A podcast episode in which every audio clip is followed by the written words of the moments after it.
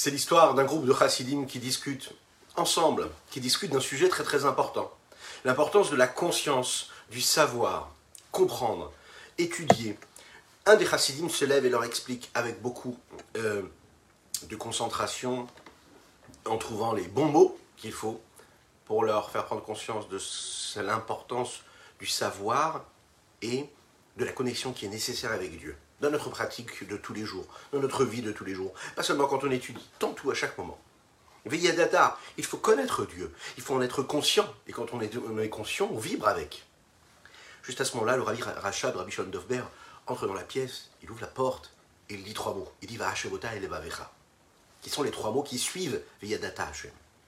Qu'est-ce que ça veut dire Vahashevota et Levavecha? Ça veut dire qu'il faut aussi ressentir dans son cœur ce que nous comprenons, ce que notre intellect nous dicte, il faut que nous le ressentions dans nos émotions, dans notre perception, dans notre vécu de tous les jours. Il y a différentes tendances dans le judaïsme. Il y a ceux qui réfléchissent, ceux qui intellectualisent, ceux qui comprennent, ceux qui recherchent à comprendre, ceux qui ont plus une tendance à l'engouement, à la joie, servir Dieu dans la joie, dans les émotions, dans les sentiments. Il y a chez, chez, qui l'intellect va prendre beaucoup de place, et chez d'autres où l'intellect prend un petit peu moins de place. Quand on les regarde vivre leur vie de juif, on se dit, ils sont plus dans la pratique que dans l'analyse, que dans la recherche, que dans l'étude. Quel est votre avis? Est-ce que la Torah, est-ce que la pratique du judaïsme correspond plus à ce que nous appelons le peuple du livre, à l'intellect, l'étude, ou est-ce que c'est plus le cœur? Est-ce qu'il est plus question de logique, de compréhension, ou est-ce qu'il est plus question d'instinct? Des animaux et des hommes. C'est ce que nous allons voir aujourd'hui dans notre Tania du jour, notre dernière partie du 38e chapitre de l'Icoté à Marine Tania. J'espère que vous allez bien. N'hésitez pas à partager, liker commenter cette publication afin que nous soyons encore et toujours plus à étudier cette sainte Torah. Nous étudions aujourd'hui pour la réfoua chez le Madavram Nissim Ben Sultana, mais aussi Leilou Nishmat, notre cher soldat euh, francophone anciennement, euh, qui a été assassiné hier, ainsi que pour toutes ces personnes qui ont été tuées en Eretz Israël cette dernière semaine. Que Dieu fasse que chaque mot de Torah puisse être une source de bénédiction et de joie ici-bas sur terre, afin qu'il puisse s'élever là-haut et faire une, une révolution là-haut auprès de Baruch afin qu'il nous envoie le Mashiach très rapidement. Juste après ces quelques notes de Nigun. Da-da-da, ya, ya, da-da-da, ya, ya, ya, da-da-da, ma, ya, ya, ya, ya, mo, ya, na, na, mo, ya, na, na, da-da-da-da-da, da-da-da, ma, ya, ya, da-da-da, ma, ya, ya, ma, ya, ya, ma, ya, ya, ya, ya, ya, da-da-da, ma, ya, ya, da-da-da, da, da, da, da, da, mo, ya, na, na, mo, ya, na, na, ma, ya, ya, Ay, ay, ay, ay, da, da, da, ma, ya, ya, ya, ya, ya, ma, ya, ya, ya, ya, ya. Oye, na, na, na. Oye, na, na, na, ya, ya, ma, ya, ya, ya. Oye, na, na, ma, ya, ya, mo, ya, ya, ya, ya, da, da, mo, ya, ya, ya. Ti-di-da, ya, ya, mo, ya, na, na, na. Oye na na na na na ma ya ya ya ya na na ma ya ya ma ya ya ya ma ya ya ya ya ya ya di di da ya ya ma ya ya ma ya ya ma ya ya ma ya ya ya ya ma ya na na ma ya na na ay ya ma ya ya ya ya da da ma ya ya ya ya ya Ay, ay, ya.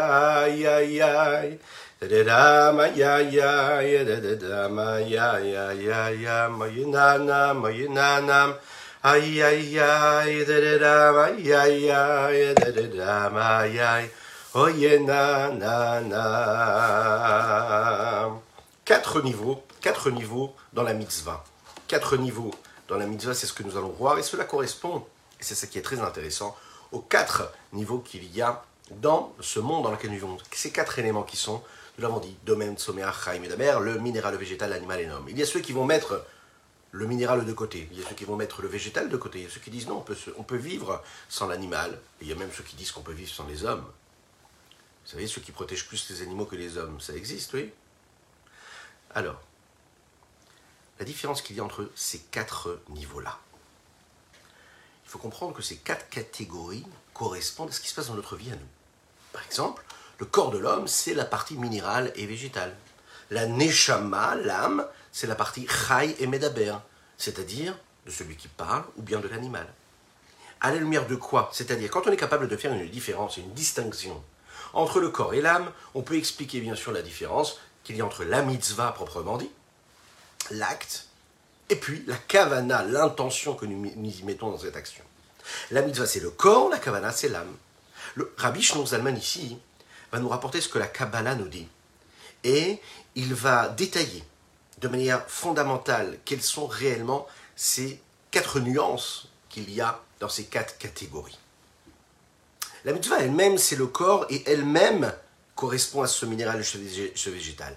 Cette intention que nous avons quand nous faisons la mitzvah, elle correspond à cette âme qui, elle, correspond à ce qu'on ce peut avoir en nous deux d'animal et ce qu'on peut avoir en nous deux d'homme.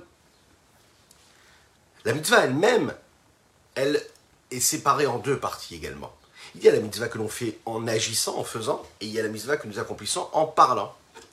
La majorité des mitzvot, ce sont des mitzvot qui sont euh, euh, accomplissables par l'acte. Comme par exemple, mettre les téphilines, manger cachère, faire construire une souka, prendre un loulave. L'action concrète est au centre même de l'accomplissement de la recommandation de ce que Dieu nous demande de faire. Parfait. Ceci étant dit, quand on va chercher l'action pour ce qu'elle est, et qu'on voit qu'en fait elle fait partie de la catégorie du minéral, puisque l'action, c'est en fait ce qu'il y a de plus, on va dire, de plus corporel dans l'acte, puisqu'il est en train d'agir, il est en train d'assumer, et il est en train d'accomplir, à travers l'intermédiaire que sont les membres de son corps, cette mitzvah, cet acte-là. Vous avez des mitzvot qui, eux, dépendent de la parole. Nous en avons parlé hier. La tefila, l'étude de la Torah, faire les bénédictions. On l'imagine bien, quand on pense à la parole, on passe plus au, végétal plus qu'au minéral. Puisque la parole, c'est plus l'expression de l'âme que l'action concrète. Il y a quelque chose de plus subtil dans la parole. On, le trans, on laisse transparaître et on transmet quelque chose de plus, plus profond de ce que nous sommes, plus que dans l'action, puisque l'action est assez sec, est assez bloquée, est assez figée, plus matérielle, plus corporelle. C'est un peu comme la, le végétal, hein, chez qui on peut trouver une évolution, une ouverture. On voit plus de vitalité que l'on en voit, qu'on en constate dans le minéral. Dans la kavana elle-même, on va voir ensuite, si on met de côté la mitzvah et on va chercher l'intention, on voit qu'il va y avoir aussi deux niveaux. Dans la kavana qui, elle, correspond à l'âme, il y a aussi le côté animal et aussi, le côté être humain de l'homme. On va essayer de comprendre un petit peu plus ce que ça veut dire l'intention. Qu'est-ce que ça veut dire l'intention? On parle beaucoup de l'action et de l'intention. Qu'est-ce que ça veut dire l'intention?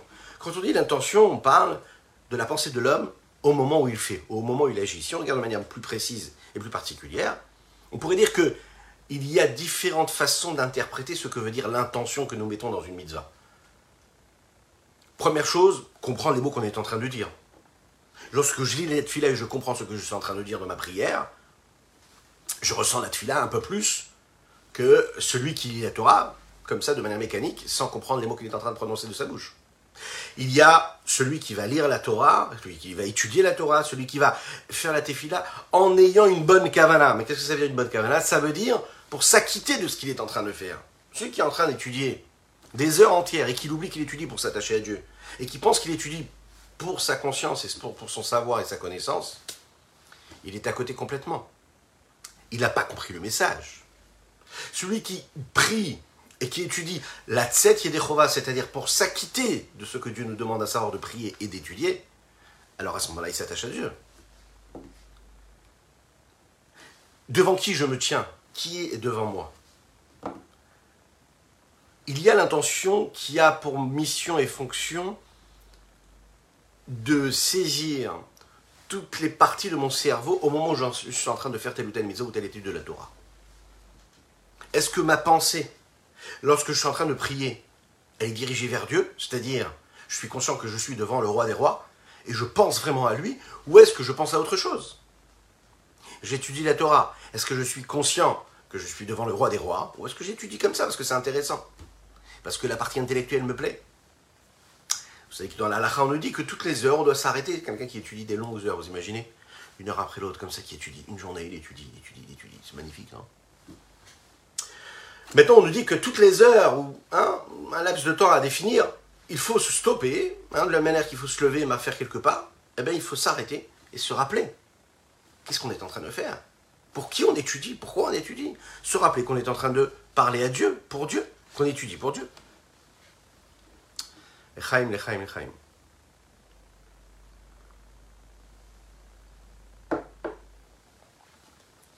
Dans le Tania, quand on parle de la Kavana, hein, on parle de quelque chose de particulier.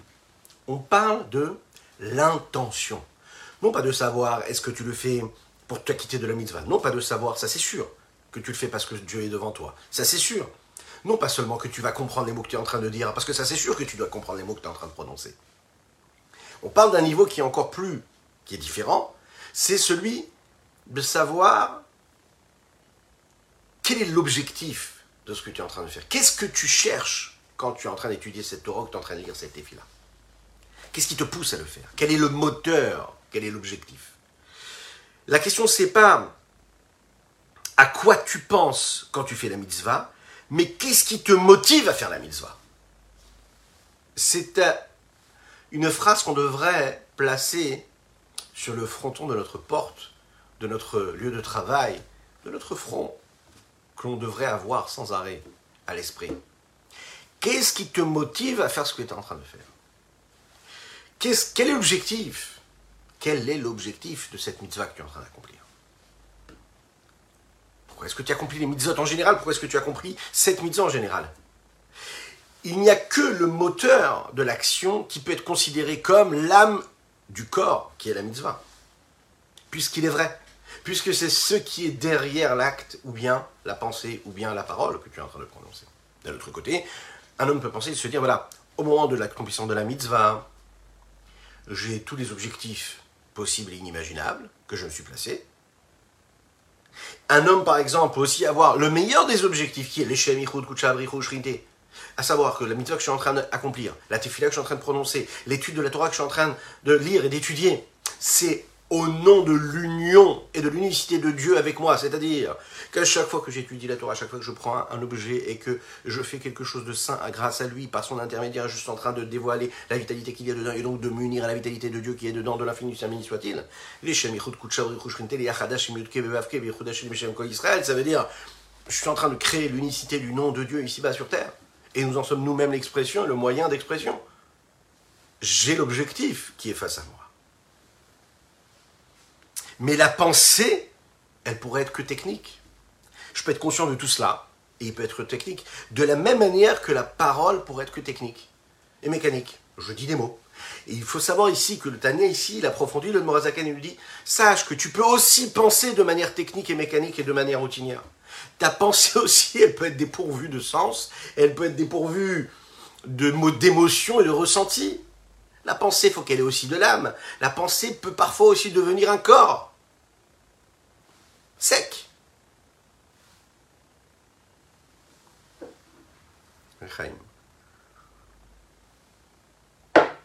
Comment la pensée peut perdre son âme? A priori, la pensée, c'est quelque chose de spirituel, de raffiné. Eh bien non. La pensée peut être aussi motivée par des motivations et des moteurs extérieurs et étrangers à la sainteté. Par exemple, celui qui va étudier pour avoir du kavod, de l'honneur.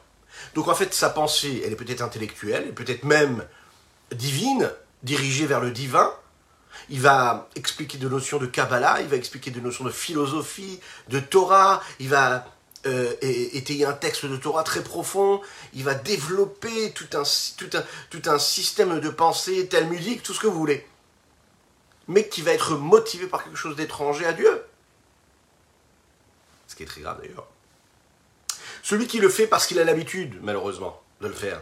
Et donc il oublie l'âme de ce qu'il est en train euh, d'initier comme pensée.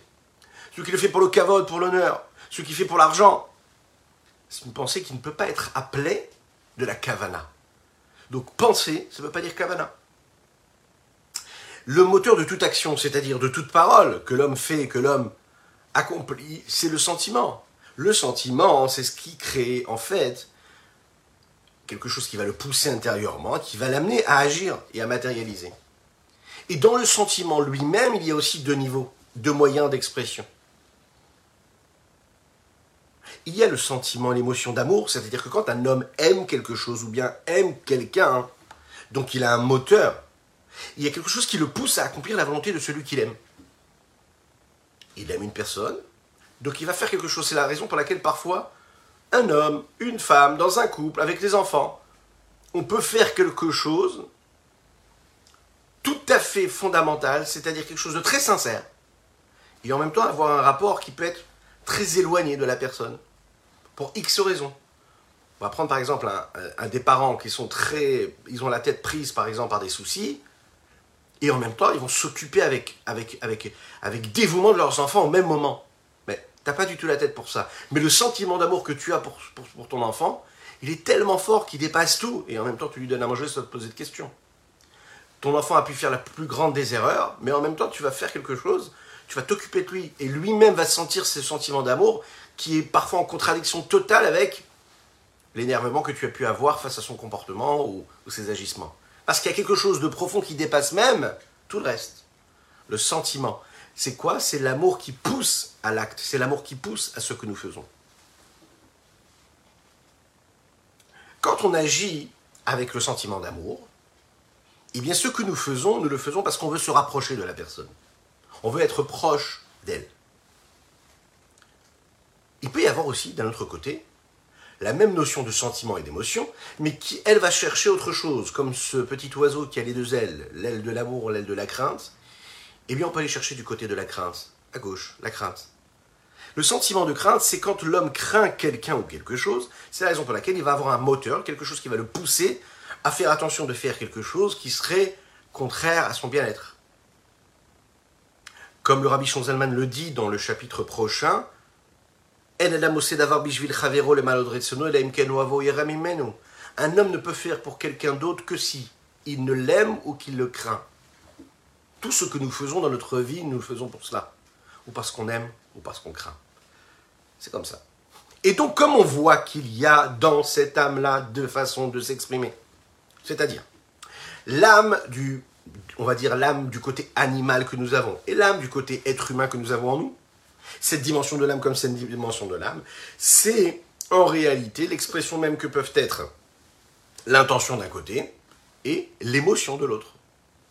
Il y a la sensation et l'émotion spontanée qui peut être considérée, on va dire, comme un côté instinctif, spontané, qui va être, lui, l'expression du côté animal que nous avons en nous. Et de l'autre côté, nous allons avoir le sentiment un peu plus évolué, un peu plus adulte, qui lui va être quelque chose qui va, être, qui va correspondre plus à un niveau d'être humain, d'homme, d'intellect, de quelqu'un qui est intellectuel et qui peut avoir un sentiment qui peut être tout en étant sentiment plus évolué. C'est donc ces quatre niveaux, ces catégories, nous font rentrer dans ce long voyage qui nous permettra la connaissance et de développer, de comprendre en fait la motivation de chaque mitzvah que Dieu nous a donnée. Quand on va chercher à chaque fois ces différentes catégories dans la pratique, que ce soit de l'âme ou du corps, ou des deux en même temps d'ailleurs, on va comprendre les nuances qu'il y a, la richesse qu'il y a dans notre attachement à Dieu.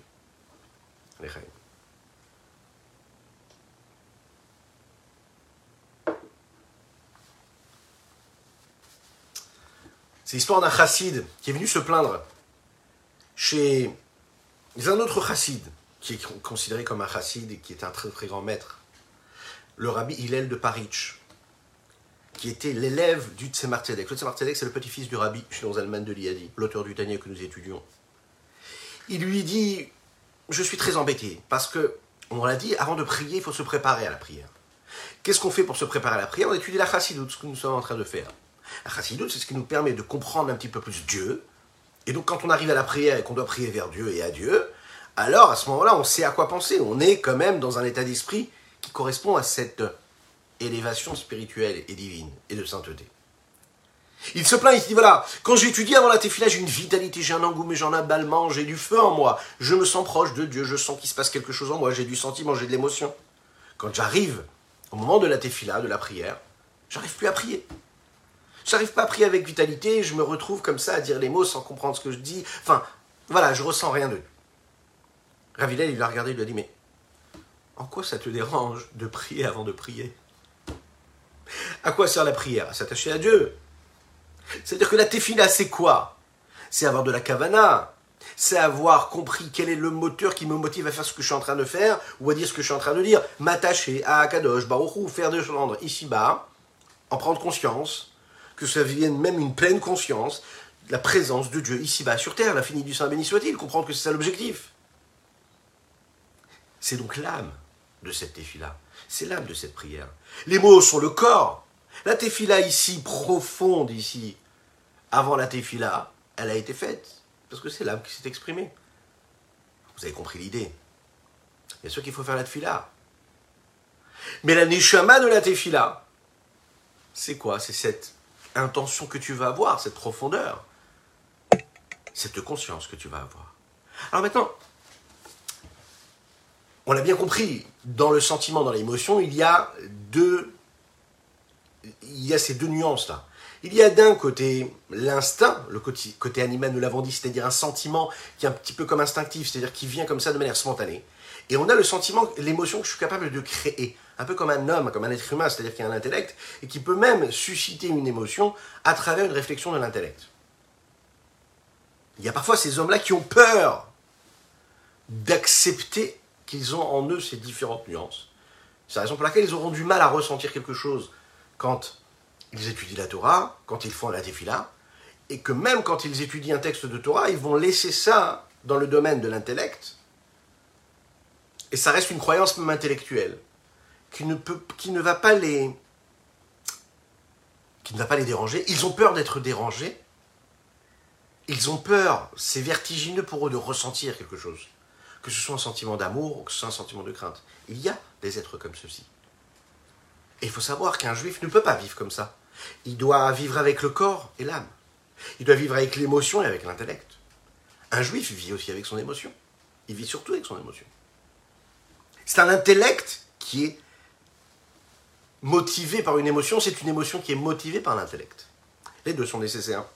Alors, comment, comment une personne qui, vit à travers la froideur de son esprit, de son intellect, aura la possibilité de créer comme ça un sentiment et une émotion. C'est compliqué. La description que nous pouvons donner quand, elle, quand nous parlons de l'émotion, euh, du sentiment, et quand elle est spontanée, qu'elle n'est pas maîtrisée, a priori, elle peut nous faire peur. Pourquoi? Parce que, étant donné que je ne peux pas décider quelle émotion je vais avoir et que c'est spontané, des fois, je vais avoir l'émotion, des fois, je ne vais pas l'avoir. Est-ce que je peux décider d'avoir cette émotion, ce sentiment? Non. C'est quelque chose que j'ai ou que je n'ai pas. Comment je vais réussir donc à créer ce niveau de conscience? Quand j'agis, quand je fais tel mitzvah, quand j'étudie la Torah, quand je fais la tefila, puisque c'est pas télécommandable. Je peux pas appuyer sur un bouton de dire allez, je veux ressentir. A priori, c'est spontané. En fait, c'est une question qui est beaucoup plus large et qui est beaucoup détaillée et approfondie dans l'étude de la chassidoute, qui se base sur le verset que nous prononçons tous les jours dans la Tefila, nous en avons parlé hier. D'un côté, tu dois avoir l'amour d'Hachem, tu dois aimer Dieu. Et d'un autre côté, et mira, tu dois craindre Dieu. D'un côté, on te dit, tu dois aimer ton prochain comme toi-même. D'un côté, on te dit Vesamarta tu dois être joyeux pendant tes fêtes. La fête de Pessah arrive, Be'ezrat Hashem à grands pas. Et on doit se réjouir pendant la fête de Pessah. C'est-à-dire qu'Akadosh Baruch exige de nous, il demande, il est en attente. Il, il nous demande d'arriver, d'atteindre ce sentiment-là. Il veut qu'on soit touché, ému par ce que nous sommes en train de faire. Akadosh Baruch demande à chacune et chacun d'entre nous d'arriver à ce sentiment. Et si lui, il nous le demande, c'est qu'on peut arriver à cela. La question c'est comment donner l'ordre à notre intellect, de lui-même donner l'ordre à nos sentiments, à nos émotions, d'être en mouvement, de ressentir quelque chose, puisque ça n'est pas maîtrisable a priori, c'est spontané. La chassidoute regarde cette question-là avec beaucoup de sérieux, comme nous l'avons dit, et le Tanya lui sanctifie et lui offre à cette question-là 25 chapitres, les 25 que nous avons quasiment étudiés. Et la réponse, elle est que l'homme peut créer un sentiment ou une émotion par l'intermédiaire d'une réflexion et d'un approfondissement intellectuel. Donc la réponse est là, on peut donner l'ordre à notre cœur, on peut donner l'ordre à notre corps de laisser l'âme qui est en lui s'exprimer, et dans l'âme, la dimension émotionnelle qu'il y a dans tout. Pour cela, le rabbi Shneur Zalman nous a enseigné deux chemins, deux routes à prendre et à emprunter. Il faut utiliser d'un côté un chemin qui sera long, c'est-à-dire travailler sur le long terme pour arriver à créer une émotion, et de l'autre côté, il nous donne aussi des techniques beaucoup plus courtes, beaucoup plus faciles, beaucoup plus rapides, on va dire, allez, plus que faciles, qui nous permettent d'atteindre la création même de ce sentiment, de cette émotion. Alors comment par l'intellect on est capable de créer un sentiment? On part d'un postulat de base qui est que l'intellect, par définition, a en lui toute la richesse que tout le corps peut avoir et donc que toute l'âme peut avoir. Qu'est-ce que ça veut dire? Dans les premiers chapitres du Tanya, le Rabbi Shozalman nous a dit que quand on réfléchit, c'est-à-dire quand on approfondit l'idée, dans le langage que nous employons de nos jours, la conscience, la pleine conscience, elle est nécessaire et elle est réelle, elle existe. Comment? S'arrêter, réfléchir. Réfléchir. Réfléchir, approfondir l'idée, approfondir la nécessité, approfondir l'importance d'une chose, ça me pousse à faire, ça me pousse à agir, ça me pousse à ressentir.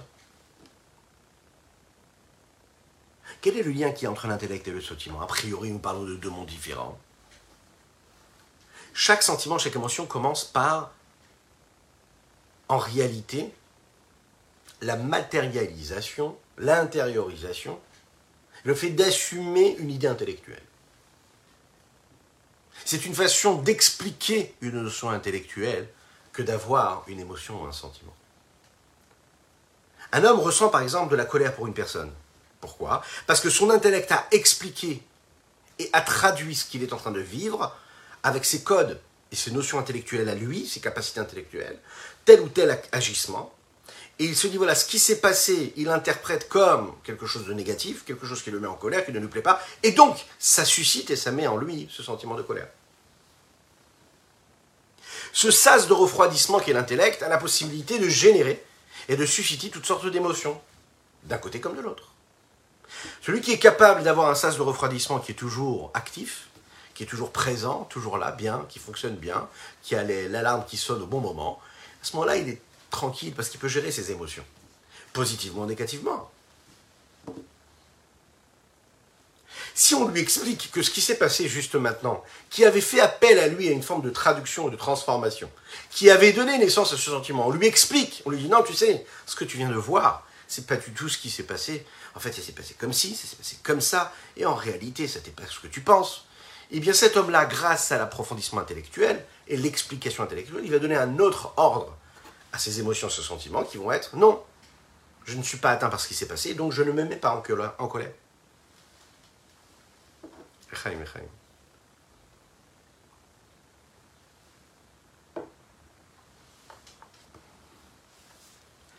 Un enfant qui n'a pas cette évolution intellectuelle, ce développement intellectuel, lui, si vous regardez bien, il ne développe pas aussi des sentiments, des émotions dans tous les domaines comme on pourrait l'imaginer, comme on pourrait le vouloir. Par exemple, un enfant n'a pas le sentiment de la peur. Il est au bord du précipice, il ne sait pas que c'est dangereux. Il n'a pas de sentiment de peur. On lui apprend à ne pas traverser, et lui ne sait pas que c'est dangereux d'être là. Il n'a pas la conscience des limites. Il évolue, il grandit. Et là, il commence à comprendre ce qui est bon, ce qui n'est pas bon, ce qui est bien, ce qui n'est pas bien, ce qui est dangereux, ce qui ne l'est pas. La seule chose qui les différencie, en fait, l'adulte de l'enfant, c'est l'intellect. la capacité de comprendre les limites qu'il faudrait y avoir ou pas. Lorsque l'on veut pousser un homme à aimer ou à détester, la meilleure façon de l'amener à ce sentiment, c'est l'intellect. Il faut lui expliquer. Il faut faire grandir en lui la conscience et le savoir à ce sujet-là, lui amener des preuves, aller dans un sens comme dans un autre, le faire voyager afin d'arriver à une conséquence émotionnelle. Ça, hein, c'est la partie rapide. qui nous paraît rapide, mais qui paraît quand même, quand même, quand même laborieuse. Et d'un autre côté, nous avons ce qu'on appelle des Haruka. C'est un chemin qui est beaucoup plus long, mais qui est plus court en fait. Logique et habituel, c'est quoi? C'est que d'abord nous avons l'intellect, et ensuite nous avons nos sentiments. On a envie de créer un sentiment d'amour ou de crainte pour Dieu. D'accord? On ne peut pas se lever le matin et de se dire que d'un coup, on aura un sentiment d'amour et, et un sentiment de connexion à Dieu direct. Non, c'est pas possible. Il ne faut pas s'imaginer que c'est comme ça que ça se passe. Tu peux pas décider en te levant le matin, ça y est, je fais tout ce que Dieu me demande, j'aime Dieu, je crains Dieu. Il y arrive, oui, ça c'est une autre question. Parfois, un homme peut avoir ce qu'on appelle un réveil d'en haut, qui vient, qui le surprend, il ne sait pas pourquoi, mais il commence à aimer Dieu, il commence à craindre Dieu, il veut s'attacher à Dieu. Parlons pas de ça. Comment est-ce que je peux créer moi-même un sentiment d'amour et de crainte alors qu'il n'y avait rien juste avant? Si je veux ressentir de l'amour pour Dieu, il va falloir que j'investisse. Il va falloir que je me casse la tête. Il va falloir que je réfléchisse, que j'approfondisse intellectuellement. Dans la Torah, il est dit Veyadata ayom vasheotel evavecha. Nous disons tous les jours dans la tefila. Veyadata ayom, et tu sauras aujourd'hui, vasheotel evavecha. Et à ce moment-là, tu pourras le placer dans ton cœur. Ça veut dire quoi? Ça veut dire que vraiment tu pourras le vivre dans tes émotions. Mais avant de le vivre dans tes émotions et par tes émotions, il faut que tu le connaisses. Il faut que tu maîtrises intellectuellement cette présence de Dieu. David Ameller le dit à son fils Shlomo Connais, apprends Dieu. Et serre-le avec un cœur qui est parfait, qui est entier. D'abord tu comprends, d'abord tu sais, d'abord tu connais, et ensuite tu réussiras à créer dans ton cœur un sentiment. Dans la Tefila, nous réfléchissons à la grandeur de Dieu pendant toute la première partie du Psukkah des Zibra, pendant les bénédictions du schéma. On prend conscience de la grandeur de Dieu. Et à ce moment-là, on dit Shema Israël Hashem Elokeinu Hashem on remercie Dieu. Et on prend sur nous le joug de la royauté céleste, on le craint. Ensuite, Ve'afta et Hashem ensuite on l'aime. Mais on a créé tout cela euh, par toute cette réflexion qui a précédé juste avant. D'abord tu sais, et ensuite tu comprends, et ensuite tu aimes, tu ressens ou tu crains. Dans le Shemona Israël, nous le disons aussi, dans la Hamida, nous le disons aussi de cette façon-là. Comment dit Maïmonide dans ses textes Il dit Comment est-ce que je peux arriver à aimer Dieu et à le craindre quand je réfléchirai à quoi À tout ce que Dieu a fait, à toutes ces créatures, à la beauté des arbres qui fleurissent, à la beauté euh, de l'eau qui tombe sur la terre, à la grandeur de tout cela, à l'immensité de la création. Et ça, fait, ça suscite en moi un sentiment de crainte et d'amour pour Dieu. Alors, est-ce qu'il y a un ordre? À quoi il faut penser d'abord et à quoi il faut penser ensuite? Ce que nous allons voir et puis on arrivera sur les mots. On doit d'abord se souvenir et réfléchir à ce que Dieu est pour nous. Premièrement, combien Kadosh Baruch est grand et combien nous sommes petits? A priori, Kadosh Baruch il a créé l'existence, le monde dans lequel nous vivons, avec d'infinies galaxies, d'infinies étoiles, d'infinies créatures célestes, avec des lois de la nature qui sont bien réfléchies, qui ont une forme et un fond qui est extraordinaire. On peut comprendre que ce grand créateur, qui dépasse même la créature qu'il a elle-même créée, qu'il a lui-même créée, nous, on a du mal à être juste ce petit grain de sable dans toute cette humanité, dans toute cette création-là cette prise de conscience, elle nous fait, naître en nous en un sentiment d'amour et de crainte et d'honneur pour Dieu. On a une sensation d'abnégation, d'annulation totale face à cette immensité. Il est tellement grand et si petit. Deuxième étape, l'amour d'Akadosh pour nous. Vous imaginez un petit peu, euh, que ce soit de manière personnelle, chacun singulièrement dans son existence, dans sa vie, prendre conscience de la gentillesse de Dieu, de sa bonté, de sa grâce, de sa miséricorde. Dieu nous a donné la santé de nous lever le matin, autant que faire se peut, ce que Dieu voudra pour chacune et chacun, mais rattacher en bonne santé jusqu'à 120 ans. Dieu nous a donné la possibilité d'avoir une famille, des enfants, une parnassa, de quoi nous nourrir. Un peu plus chez l'un, un peu plus chez l'autre. Un peu moins chez l'autre. J'ai dit deux fois un peu plus, c'est très bien. Qui est un peu plus toujours, qui est toujours plus. Que ce soit notre vie familiale, notre vie communautaire, notre vie sociale, notre vie au sein des nations, notre histoire. Kadesh Baruch nous a choisi comme peuple, nous a dit Vous êtes mes ambassadeurs dans cette humanité qui est si compliquée. Vous êtes mes ambassadeurs. Apportez de la lumière. Faites prendre conscience à l'humanité tout entière de l'importance de tout, de tout ce qui est, la vraie importance, les vraies valeurs, des vraies choses, de la sainteté, de la pureté, de la bienveillance. Ce même Dieu, on va le célébrer bientôt dans quelques jours, qui nous a fait sortir d'Égypte, qui nous a donné la Torah, qui, cette Torah-là, nous donne la possibilité d'être l'outil qui nous permet de nous connecter à Dieu. Nous l'avons vu grâce au mitzvot.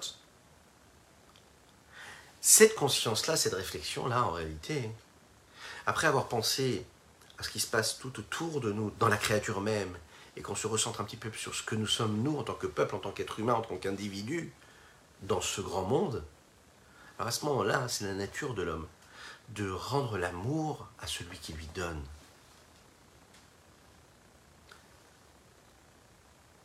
Il est dit comme ça, Lorsque l'on regarde l'eau, l'eau, le reflet de l'eau, nous renvoie notre visage.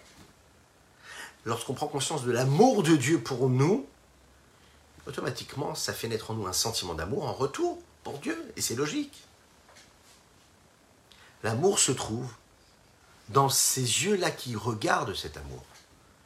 Tu regardes Dieu, tu prends conscience de Dieu, tu aimes Dieu, puisque tu prends conscience de son amour pour nous. Avant de dire Ve'ahavta et Hashem Elokecha dans le schéma Israël, avant de dire et tu aimeras Dieu, on commence par dire Ahavat Olam. Ahavat Olam, c'est les bénédictions qui sont juste avant le chemin Israël, qui nous amènent au chemin Israël.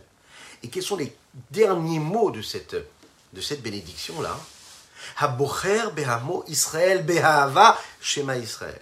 Habocher behamo Israël behava. D'abord, nous faisons référence au fait qu'Akadosh Baruch nous ait choisi, que Dieu nous ait choisi, avec amour. Habocher behamo Israël, il choisit son peuple juif. Behava, Dieu nous aime.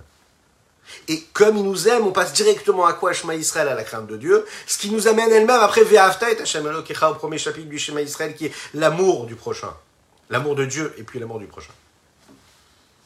Qu'est-ce que ça veut dire?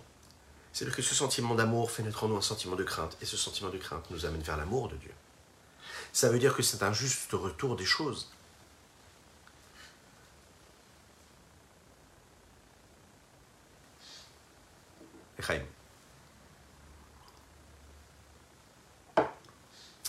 La différence entre les hommes et les animaux, elle est claire.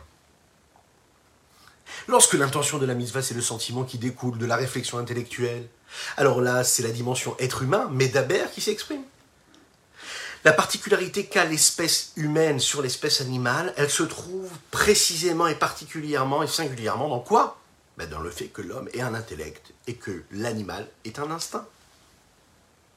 L'homme a le libre arbitre, il a le libre choix. L'animal ne l'a pas, il a l'instinct. En fonction de cela, on peut comprendre que les émotions de l'être humain sont totalement différentes des émotions et des sentiments que l'animal pourrait avoir.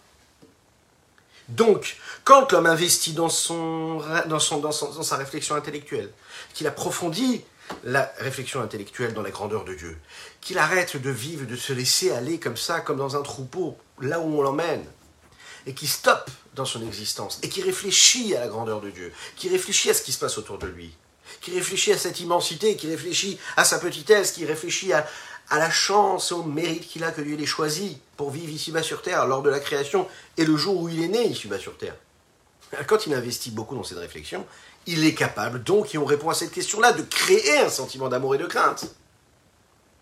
C'est ce qui va le pousser à accomplir la mitzvah. Et c'est donc ça, quand nous disons que la kavana, que l'intention, elle, correspond à la neshama, l'âme de l'être humain, du Médaber, de cette créature-là qui fait partie des quatre catégories et la plus élevée des quatre catégories qui ont été créées par Dieu.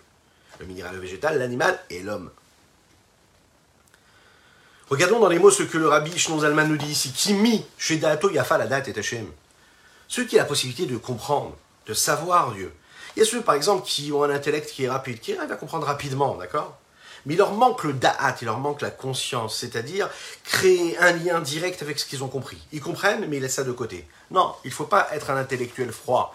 L'intellect froid n'existe pas dans la Torah. C'est pour là qu'il a étudié la, philosophie, qu'il a étudié toutes sortes de, de, sujets, de sciences profanes. Celui que chez Da'ato Yafa, ça veut dire qu'il y a une conscience, une compréhension qui est forte, qui est puissante, elle est belle. Pourquoi? Parce que elle est harmonieuse, elle crée, elle suscite, elle crée des émotions de telle façon à ce que son cœur en réalité il peut changer en fonction de ce qu'il a compris. Et s'il comprend avec son intellect quelque chose de particulier, de, saisissant, de grand, de grandiose, ça crée chez lui un sentiment, par exemple, d'amour ou de crainte, comme nous l'avons dit.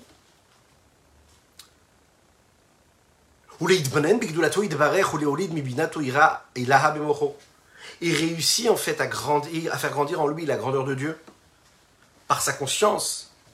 Alors il serait capable de faire naître de ça de son discernement. Vous avez bien compris qu'ici qu'on est passé du da'at à la bina, donc de manière graduelle et évolutive. Nous avons chorma tout en haut, bina ensuite et da'at en bas. Il est passé de quoi? De l'action au da'at.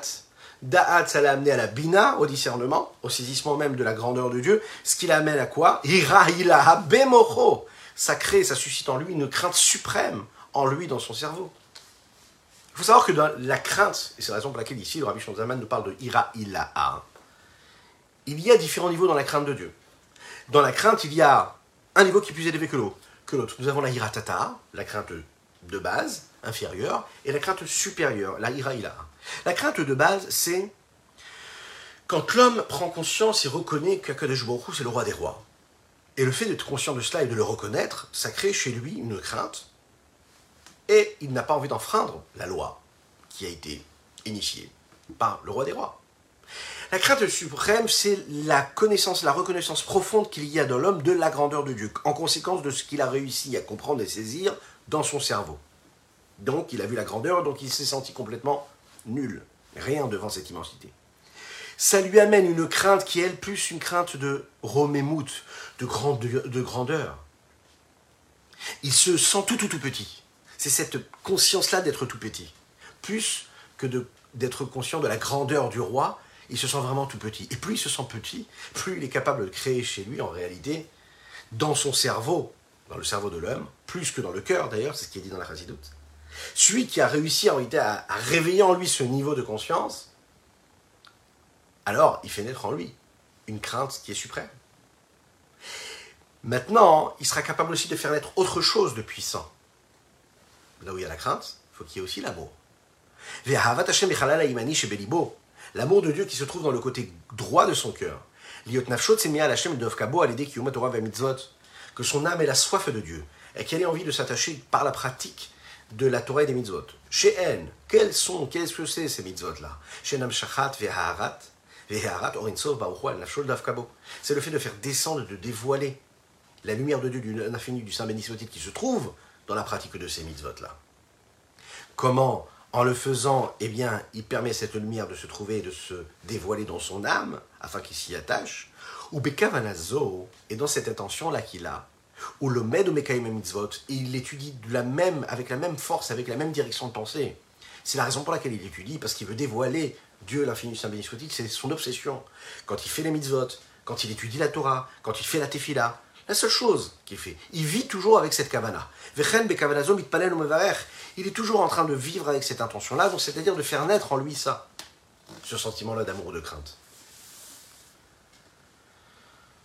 Donc en fait, il ressent que l'étude de la Torah et la pratique des mitzvot, c'est un petit peu comme, comme nous avons l'habitude de dire cette expression en chassidut, kemaim karim al nefesh ayefa, comme de l'eau fraîche sur une âme fatiguée. Grâce à ça, il sait qu'il est en train de dépencher sa soif. Il sent qu'il y avait un manque phénoménal parce qu'il a la bonne kavana, parce qu'il a la bonne intention. Vare.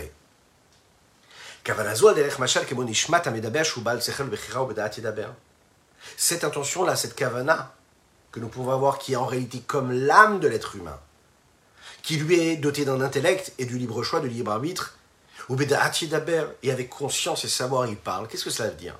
La particularité K et la valeur ajoutée K, la l'âme de celui qui parle de l'être humain sur l'âme de l'animal, elle est que celui qui parle à l'intellect, comme il est dit dans le Rambam,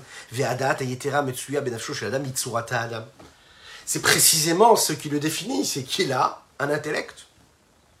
Donc, puisqu'il a un intellect, il a la possibilité de choisir, et s'il a la possibilité de choisir, il a le libre arbitre, et donc, il a la possibilité, écoutez bien ça, donc de changer ses traits de caractère, de changer ses habitudes, de changer ses sentiments, ses émotions. Tu penses que c'est pas possible, mais tu es un homme, t'es pas un animal.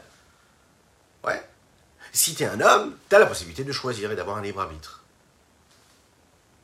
Parce que l'animal, lui, en réalité, il n'est pas du tout comme ça. L'animal, lui, il est doté d'une valeur et d'une mesure, d'une appréciation de mesure, si on pourrait dire de cette façon-là, qui est assez binaire. Ou il a de l'amour, c'est-à-dire ou de la bonté ou de la rigueur. Ok? C'est un petit peu comme ces animaux qui sont miséricordieux, par exemple, et les autres qui sont féroces, qui sont cruels. D'accord? Celui qui est miséricordieux, jamais il aura une, un trait de caractère qui sera, qui sera, euh, qui sera cruel, qui viendra de la Gvura. Celui qui est, celui qui est cruel, lui, il ne sera pas capable d'avoir de la Rahmanout il ne sera pas capable d'avoir de la miséricorde. Par contre, l'homme, qui lui a la possibilité de faire tout, d'être nuancé, et sentiment d'amour, et sentiment de crainte, et sentiment de rigueur, parce que lui, c'est son intellect et c'est son savoir. Le rabbi Yosef Yitzhak explique dans, un de ses mains lui, il a la possibilité de choisir de quelle façon il va se comporter. Vous savez, il dit comme ça que le corbeau, quand les petits bébés corbeaux naissent, c'est terrible. Ils naissent blancs ils naissent pas noirs. Ok? Écoutez bien ça, c'est extraordinaire. Le corbeau est assez cruel. Pourquoi est-ce qu'il est cruel? Il ne donne pas à manger à ses enfants, à ses petits bébés. Il les abandonne quand ils naissent. Pourquoi? Parce qu'il est persuadé que ce ne sont pas ses bébés à lui. Parce qu'il les voit blancs. Et que lui, c'est qu'il doit être noir. Il comprend pas que ses bébés soient blancs. Ce qui se passe, c'est qu'en fait, la nature fait que quand ils grandissent, ils noircissent. Donc qu'est-ce qu'il fait? Il les abandonne. Imaginez, il vient de mettre au monde des petits bébés et les abandonne. Il n'a même pas la miséricorde de leur donner. C'est-à-dire que la rigueur qui est en lui, elle ne peut pas du tout être remplacée par un sentiment d'amour. Il n'a pas de conscience. Donc ceux qui veulent absolument nous dire que nous sommes comme les animaux, il faut respecter les animaux comme les hommes, entre guillemets respecter, selon leur loi à eux, ils oublient de dire que l'animal n'est pas un homme. L'homme c'est un homme, un animal c'est un animal il, y a des règles, il faut les respecter, il faut les protéger, il faut surtout pas, c'est interdit de faire souffrir un animal, ça fait partie même des sept lois noirides pour toutes les nations du monde. Mais attention, les choses soient claires. Un animal, ça reste un animal. L'animal, lui, n'a pas la possibilité d'intervertir, de changer, c'est-à-dire de décider d'être miséricordieux alors qu'il est de rigueur. Même si c'est propre bébé, vous savez ce que fait la nature à Kadosh il a fait qu'il y a des autres, c'est connu que c'est comme ça, il y a des autres créatures, des autres oiseaux ou des autres créatures qui vont donner, qui vont nourrir les petits bébés corbeaux quand ils sont petits. Extraordinaire. C'est beau, c'est magnifique, c'est la nature. Mais qu'est-ce que ça nous montre? Ça nous montre qu'ils ne sont pas capables de se dire Ok, parfait, il est blanc, mais j'ai quand même l'impression que c'est moi qui l'ai mis au monde. Je vais lui donner quand même à manger. J'ai de la miséricorde, j'ai de la pitié. Non, parce que l'animal ne peut pas changer ses traits de caractère. Ou il est Rahman, il est miséricordieux, ou il est cruel. Et nous les hommes, nous ne sommes pas des animaux. Donc on se travaille.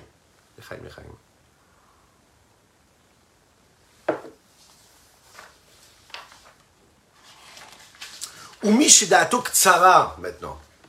Celui dont le savoir et la conscience est trop court, est trop petit. Ça veut dire qu'il n'a pas assez de force, l'aida pour comprendre, ou l'idbonen pour réfléchir, pour comprendre la grandeur de l'infini du Saint béni soit-il. Pour faire naître cet amour de du discernement qu'il y a, qu'il a eu au point de susciter un dévoilement dans son cœur, ainsi que la crainte dans son cerveau et la peur de Dieu, c'est-à-dire la peur réelle, la crainte. Et sa seule possibilité, sa capacité qu'il a, sera chez Zocher, Meorer et Avat, c'est la seule chose qu'il sait, qu'il a en lui, c'est de se souvenir et de réveiller en lui l'amour naturel qui est caché, qui est au fond de chacune et chacun d'entre nous dans notre cœur. Et qu'il fait surgir, ressurgir, qu'il fait partir, qu'il fait. Il pousse un petit peu les rideaux, il ouvre les rideaux. Il enlève les voiles, il enlève les écrans et il laisse passer à travers ce que ce, ce, que son cœur parfois peut cacher après que son cerveau est caché aussi, et laisser le dévoilement s'opérer, le dévoilement de la lumière du Saint béni soit-il, dans son cerveau. Parce qu'il sait qu'il a de manière naturelle une volonté constante et perpétuelle d'être soumis à l'infini du Saint béni soit-il, d'être dans la lumière de Dieu. C'est comme ça. Mais la nature fait qu'on est tous cachés et voilés, que tous, tous ces sentiments-là sont cachés et voilés. Donc quand tu n'arrives pas, en fait, à avoir assez de force intellectuelle pour comprendre la grandeur de Dieu, pour faire naître en toi cette crainte suprême ou cet amour suprême, tu peux quand même faire appel à cet amour naturel que tu as pour toi. Qu'il y ait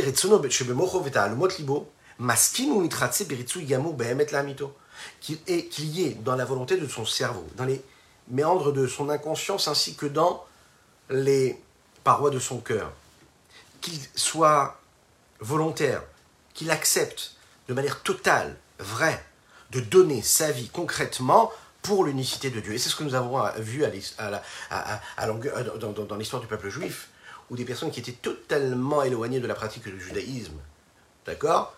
Et quand on leur demandait, au moment où il fallait leur demander est-ce que tu renies ton judaïsme, ils ont donné leur vie pour cela. Ils ont donné leur vie. Cet amour véritable, naturel qui est en chacune et chacun d'entre nous, qui nous permet de faire ce qu'il faut faire au moment où il faut le faire, parce que nous avons cette force en nous et on est incapable d'aller à l'inverse et à l'encontre de cela. Qui est de l'Udov Kabo, Ben afin d'attacher son âme divine et donc et ses vêtements, c'est-à-dire ses moyens d'expression, afin de les inclure dans l'unicité et l'union même de Dieu, qui est la volonté supérieure suprême de Dieu, qui s'habille dans l'étude de la Torah ou dans la pratique des mitzvot, qui devient donc automatique à chaque fois qu'on va étudier la Torah, à chaque fois qu'on va faire une mitzvah. Ça, c'est pour l'amour. Et qu'est-ce qui va se passer pour la crainte? Il y a également dans cette crainte-là quelque chose d'inclus qui est la crainte de Dieu, une véritable crainte, qui est de prendre sur soi le joug de la royauté céleste, c'est-à-dire de ne pas enfreindre sa volonté, de ne pas enfreindre ce qui nous demande de respecter. Et c'est ce qui se passe. Sourmera va à œuvre. D'un côté, on s'éloigne du mal, de l'autre côté, on fait le bien. Et c'est avec cette kavana, encore une fois, là cette fois-ci, celui qui a moins de capacité intellectuelle, mais qui a cette possibilité quand même de conscience, il a cette intention, il a cette direction de pensée, et c'est avec ça qu'il écarte le mal et qu'il fait le bien. C'est avec ça qu'il étudie, c'est avec ça qu'il prie, c'est avec ça qu'il va expliquer clairement et de manière euh, euh, particulière à chacun, personnelle, l'explication des mots des textes qu'il est en train d'étudier.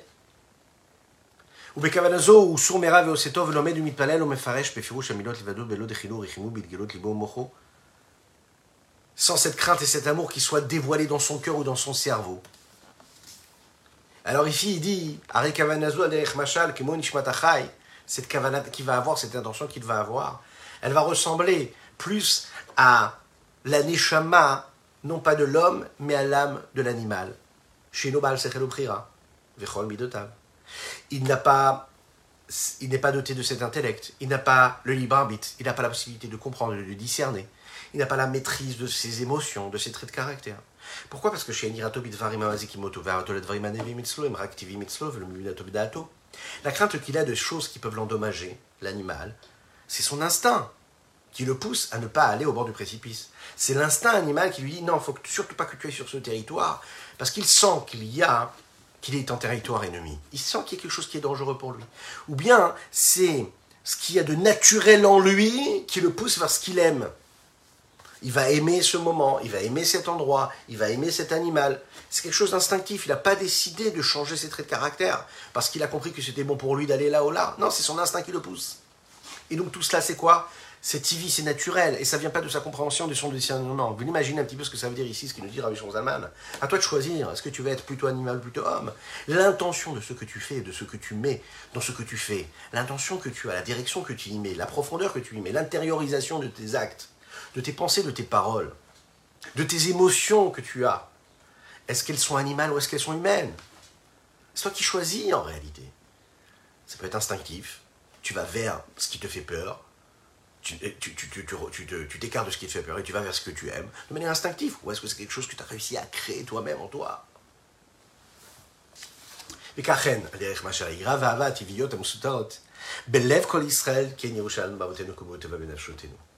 Étant donné, il faut savoir que c'est un petit peu ce qui se passe de manière métaphorique ici, la crainte et l'amour naturel qui est caché dans le cœur de chacune et chacun d'entre nous, c'est l'héritage que nous avons reçu de nos pères, de nos patriarches. Et c'est un petit peu comme une nature dans nos âmes. Étant donné que chacun en nous, chacune et chacun en nous, d'entre nous, nous avons de l'amour et nous avons de la crainte pour Dieu de manière naturelle. Puisque nous avons reçu ça en héritage, alors quand je réveille cet amour, cette crainte naturelle chez moi et je prie avec et j'étudie avec, avec la force de cette intention-là uniquement, alors cette intention-là, elle va ressembler à quoi? À l'animal qui fait ce qu'il aime parce qu'il aime de manière instinctive et qui s'écarte de ce qu'il a peur, ce dont il a peur, parce que de manière instinctive, il sait qu'il doit craindre ce qui est dangereux pour lui. Par contre, quand l'homme est capable de faire naître en lui réellement un sentiment d'amour et de crainte pour Dieu parce qu'il a réfléchi avec sa tête, parce qu'il a approfondi l'idée, qu'il a étudié, qu'il a compris, qu'il a fait, naître en lui une conscience de la grandeur de Dieu. Alors là, il s'attache vraiment à Dieu avec son intellect. Et là, son intellect peut maîtriser son cœur, et là, son intellect peut maîtriser ses émotions, il peut prier, il peut étudier avec cette intention. Cette kavana-là, elle dépend et elle correspond, cette intention, à la dimension humaine qu'il y a chez l'homme et pas à sa dimension animale. Nous sommes des hommes, nous ne sommes pas des animaux. Chacun sa place. Redevenons des hommes tous les jours. Voilà ce qu'on pouvait dire sur notre tanier du jour, humblement. Que Dieu vous bénisse et qu'il vous protège, qu'il inonde votre existence de bonté, de grâce et de miséricorde, dans la joie et le bonheur et l'épanouissement le plus total, matériel et spirituel.